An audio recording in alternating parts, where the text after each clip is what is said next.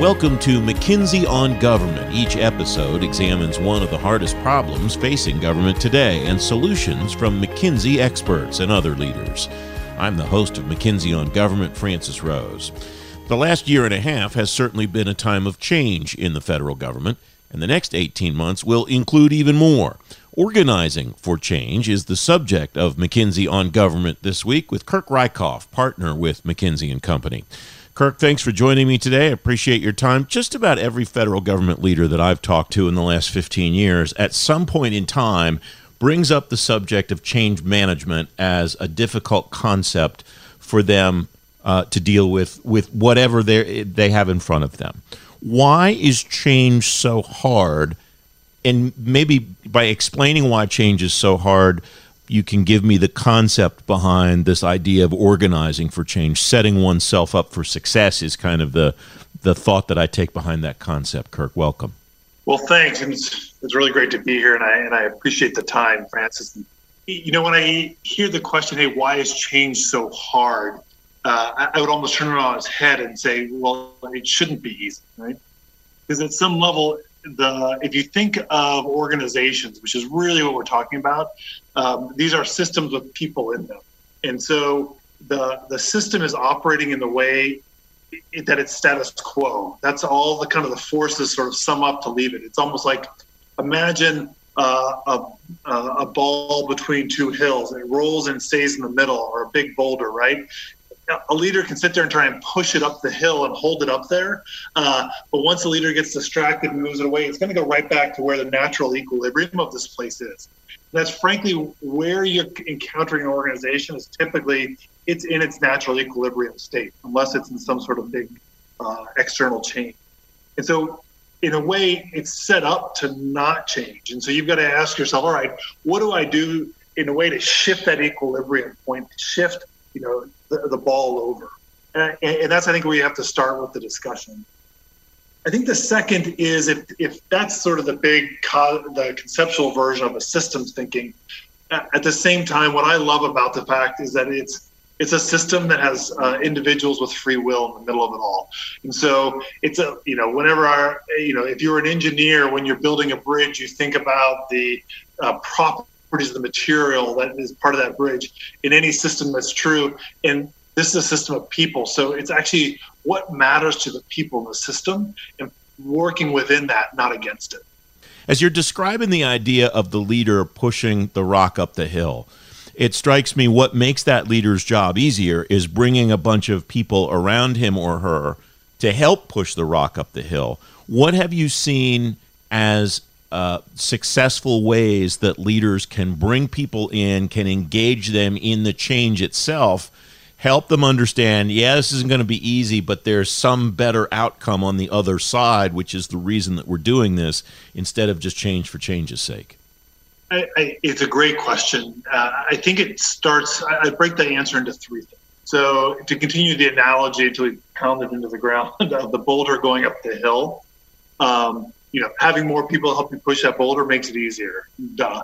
Okay, but what you really want to do is look. You can't dig out and move the whole new hill, but you know what you could do is you could dig out a section of the hill, and all of a sudden the boulder falls in there, and it'll at least stay there. And what that's what you're looking to do is the second thing. So get a bunch of people around you who can help you do it. and figure out what can I change that makes this the new normal way, even if it could slide back. But you know what? If I were to leave and get distracted, it's most likely going to stay where it's at, uh, and, and it'll be okay there. What does a leader do that's successful in engaging his team? so that the leader is not the only person pushing the boulder. And maybe it's maybe it, the analogy makes more sense given the context you just added that that boulder is just on a on a piece of flat ground and it gets to a certain distance and if the leader disengages it just kind of sits there maybe it doesn't roll all the way back down the hill and you go back to nothing but it just doesn't continue whichever analogy you use engaging the people around that leader the people that that person leads is really critical to success regardless of what someone's trying to accomplish I might put it in a, couple different ways. I think the first one is the team around you, you know, it's a simple thing to say, but it is the most important factor. Um, of the success that you're going to have. Where it is that team and getting them on board if you, really believing in the change that you're doing, uh, that's going to make the difference because you're only one person, but you can amplify this aspiration if you have 10 other people on board with you. Um, and so the question is, is how do you do that? How do you get the people on board? Because they're the ones, frankly, you're not going to be, this idea of you're controlling them or telling them what to do, it, it just is ludicrous. None of us, you know, no senior leader is really interested in someone else directing them on what to go do. That's, they became a senior leader because they like to make things happen. So, in that kind of a context, this is about, I think, the leader first setting that aspiration and then convincing others that this is the right place to be. Um, and that means appealing to them across the five sources of meaning that we all have. And we each got our own single one, but you know, you know whether it's appealing to the mission or appealing to yourself, uh, your need for self improvement, or appealing to the customers that you're serving, or the organization that you're a part of. Um, these are the the source, the deep whys that really get people going. We've all got one of them. So I would I would appeal to that, um, and ideally make it make sense across all of them. I think the second part though is painting this aspiration is great, but then you also have to equally describe what reality is today and get common agreement on there. And then the gap between those two things is what powers you and powers the team. So we know where we are, we know where we're headed. We don't know how we're going to get there, quite frankly, but we at least know those two things. And then we're going to work ourselves through it. Once you have the people on board, the good leader, I imagine, has a plan, has uh, has uh, tactical considerations that that leader must take in order to move that rock, whether it's uphill or on a flat piece of ground. To continue that analogy, uh, what are the most successful mechanics for change, and how granular should a leader be when he or she is deciding what that plan will look like? Kirk, I think a good leader has a plan. I think a great leader is somebody who has um, the rough outlines of where we're going and lets everyone figure it out from there. Uh, and really, what I'm getting at here is that the I, I see most of the change efforts. The the second favorite technique, uh, other than saying no uh, to resisting change, is to say yes and then not do anything. And not doing anything really is by staying in the planning mode the whole time. So I, which will just get blown up once you start doing it anyways. So I think having like a high level view of what the basic blocks are going to be, what are milestones that we're looking at, and then the main lines of effort, who's responsible for making what happen, and then let's get going and make stuff go, uh, make stuff happen. I, I, think that is the, the, the key to success of uh, making change happen is to start the change uh, versus planning for it. You know, step zero doesn't get you anywhere. You got to go to step one, two, and three. Um, which I would just add on to that the idea of what I call the illusions of quick wins. I, look, I, I love quick wins, but oftentimes most organizations will have accomplished those already. Instead of looking for sort of quick wins that people are going to try and erode anyways, what you're really looking for are quick progress. And it doesn't mean like a thing that was fully developed and baked, like, look at this new thing we've done. It is rather just to begin showing people who have been in this system, oftentimes where they've been trying to make change happen, couldn't, that change is possible. Uh, it might even be you just making really clear decisions on the first few things of here's what we're going to go do. Making ones like moving resources or appointing new people to roles, asking other people to leave roles it's those kinds of things that people begin saying, you know what, I the actions are following their words, so I'm going to follow it and do it as well. So the connection too between the first and second points, between the the idea of getting people on board and what the mechanics of change look like is if a leader has the confidence and courage, I think are the best words to describe it, to let the plan kind of fill itself out as time goes on, those people are going to be engaged enough and have skin in the game, and they're going to want to sign on for uh, the effort that it takes to make whatever the change is successful on a much higher level, I would think. Is that a fair read? I think so, absolutely. Where are the potential problems, the pitfalls? What are the issues that time after time after time people that try to make big change, people that try to push big rocks, run into that they shouldn't need to? Well, certainly there are a lot. It's, this is the fun of the game, right? Uh, this is why I love doing what we do because you keep encountering new ones, and they're always going to present differently, which is great. But to answer your question, I think uh, maybe I'll name off some of the three most common ones I see. Uh, I think the first one is around the frozen middle, what I commonly hear people talk about, where the typical story goes something like uh, the leader has the vision and has a new policy they've enacted, uh, but they can't get it through to the front lines, and they blame the frozen middle for it uh, being resisted. I actually think that looking at it completely the wrong way. The people in the middle are actually, I think, the people who have the most expertise because they can see the front lines, right? They're close enough that they're seeing what really has to happen oftentimes.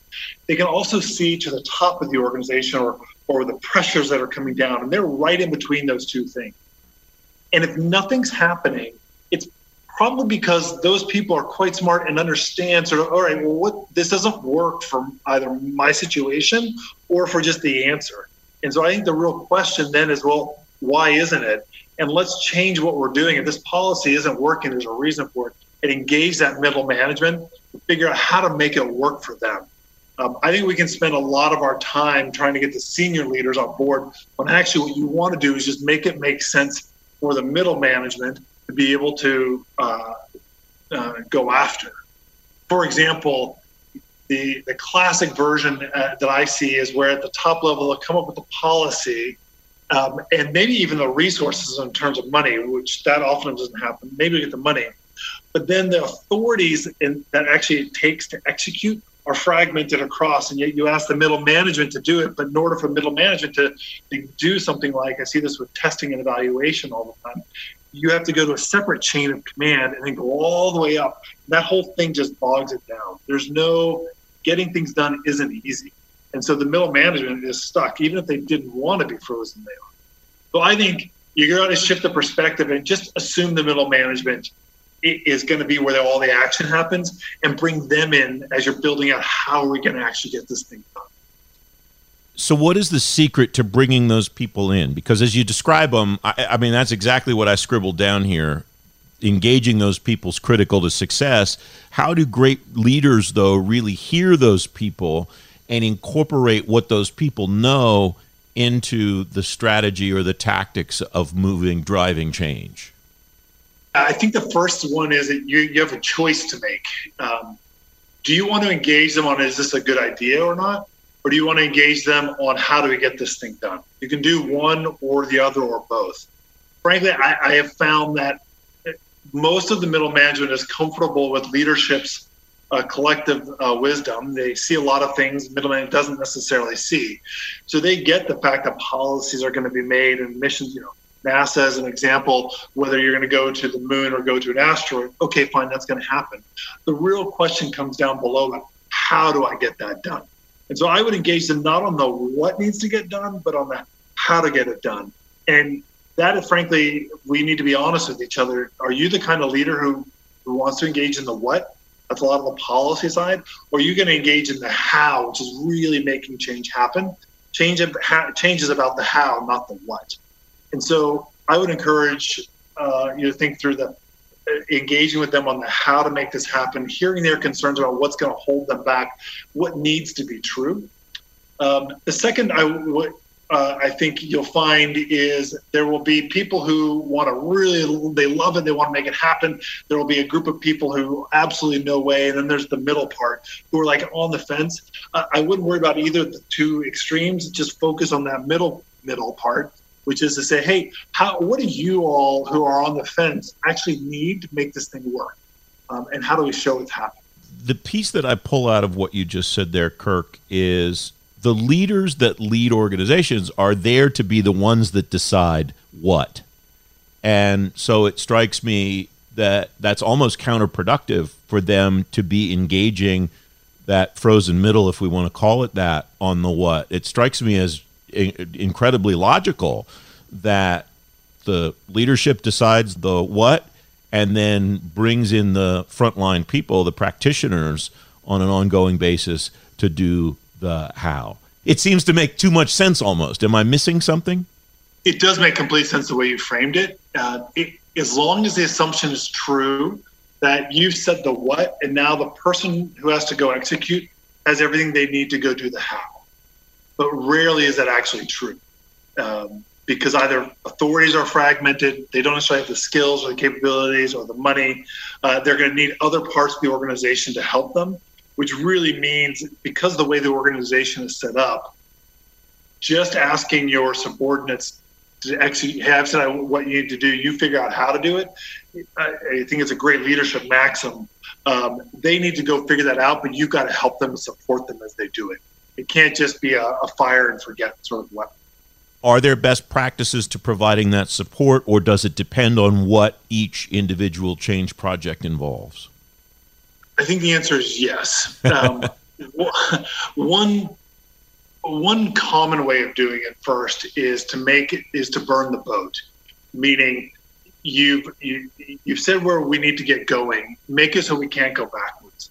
The the common way to do this is to um, change the funding levels, right? Say, hey, we are going to become more productive, or I'm going to reduce the funding that we're doing here. That is a way of burning the boat. But if you don't get into then making sure the change happens, of course, it just hollows things out. So it's okay. I think it's a good way of making it so you can't backtrack, and we've got to find a new way here. Um, but it has to be done carefully. Um, otherwise, you'll get weird second order effects in there that will actually be super detrimental, but they won't show up for three or four years. Um, I think the next best practice uh, to consider here, uh, how to support folks as they're doing this, is setting up the regular cadence uh, of a dialogue with them. Hey, what is the progress we're doing? And ask them to make it about the issues that they're facing. How are we doing on progress? What are the issues? And then help them work through what do you need from me? And, and so I think you see that oftentimes a common leadership technique of here's my priorities. I want to meet every month. How are we doing on progress? But it's less an update and it's much more of a dialogue about what do you need to keep going faster uh, and, and to keep making progress what keeps those communications pathways, whether they're meetings or whatever, what keeps them productive rather than being eye rollers for the people who are uh, invited slash required to come to those meetings? Oh, for sure, right? Like how many of us have sat through those meetings where it's a it's a dog and pony show, and or, you know, who's ever the best briefer wins, right? Um, I think to keep those things alive, first I would recommend how do you tie whatever that change effort is into the core part of the mission of what you're trying to get done, um, so that the connection there is quite clear. Um, I think the second thing uh, to do is to understand what's the information source to understand where are we at, right? In the private sector, it's just so much easier because at the end of the day, you have a very clear scoreboard around, you know, top line revenue versus bottom line cost. It's so much easier that way. But you got to figure out the same one. And that's where I think performance management really does come into play. And it should be set up by somebody who is independent from the organization that's doing the change. Um, it doesn't necessarily have to be like the GAO, for example, but it does need to be somebody who, ideally, that other people in the organization you're reviewing really do respect. I, I came from the Air Force, and I would say the the people who did the best job of that um, as an independent folks were what we call the patch wearers as pilots. They were the best of the best, and they were seen as the ones who they were trying to help us get better, but they also could really see where we were at. Who are those folks? Um, it's quite a different thing than an IG, where you know does the organization really respect who is in the IG and what are the incentives there? Uh, and so I, I would actually consider figuring out the people who others look to the most as the highest performers and having them play that role. Is making big change in uh, government different than making big change in the private sector? Are there different steps? Are there different techniques? Are there different evaluators for success and so on? And if so, what are they, Kirk? That's a really tough one. Uh, and it, it changes because in the, the government, the metrics feel oftentimes like a lot of people are grasping for them and they're never going to be good enough. Uh, and, and, I would just acknowledge that. And so the idea that you can manage by metrics, I think, is just craziness. Um, But what they do is you if you use them as a tool of where do I dig in to understand more, that is that's where gold happens. I think the and my firm is as guilty of it as any, right? The stoplight charts of red, yellow, green are are the most dangerous things in a way because it makes the metrics start looking like that's the grade and we want everything to go green instead of looking at it as all right hey i'm seeing this one thing going down why is that and let's solve that thing it just tells me where to look not what the answer is last question so you and i sit down for the first time i'm bringing you in to help me manage whatever it is i'm trying to change in my organization and I'm starting to build this strategy. I'm starting to fulfill this vision that you have of organizing for change, laying out tactics, and, and all of that. What's the most common mistake that you've seen before that you want to make sure I don't do when I have a clean slate from which to work, Kirk? The mistake that I would want you to miss, what I think will up your chances, is because I think you'll just do a lot of things naturally is the choice you make on how you set up the the change effort. If you're a senior leader, any effort you do is going to be a big effort, most likely. Um, and really, I think there are only three different kinds of approaches you can use. But oftentimes we there's not a lot of thought put into in, we don't even know there are three options and we just pick one. And we typically it's hey i want to make a change happen so i'm going to pick this person and you go get a team and you make it happen right? I would actually be much more deliberate about that and i would think through what's the kind of change i'm i'm trying to do and then what's the right approach for that change. And those three approaches that i that we've seen at mckinsey that that work really well and they only work within the right context but one is the incubator model, which is where you take out the, this brand new idea and you give it its own authority, its own small organization, and you let them run. Uh, it's a small thing, and you almost have to protect it from the larger organization, right? And that's important, especially when you're trying to do self-disruptive things or things that the organization itself wouldn't naturally do. Uh, for example, trying to outsource things or commercialize things is a common version of holism. The second model is the Pathfinder approach, which is look, this is the most common one that I see where people, in this has become a little more standard practice, uh, where, hey, we know this is a good idea. We want to pilot it somewhere. The trick, though, in this Pathfinder approach is that you have to do two things with it. One is it can't be too big or too small. It has to be something that the top of the house cares about. It can't be so small that it doesn't really require change to happen. And if it's too small, you won't care. So make it a big enough thing that the Pathfinder you really care about. And at the same time, who's ever running that organization, that they have the people in it on their team that they can, within their own model, make the changes that are necessary. And they have all of the authorities and the expertise. It's also called an agile team right? But that they can really make things happen uh, on this Pathfinder approach. The last one is called the is the transformation office. Uh, this oftentimes gets slapped on top of a, a change effort without thinking through why am I using this approach versus the others. And where I see it gets misused is that the transformation office inherently is trying to make change happen within the existing organizational model you have, which is great as long as that's the organizational model that will work. But if you're trying to do something that is, you know, uh, anathema to the organization or, or disrupting it, it will never work, right? Uh, or, or, so you just got to be careful.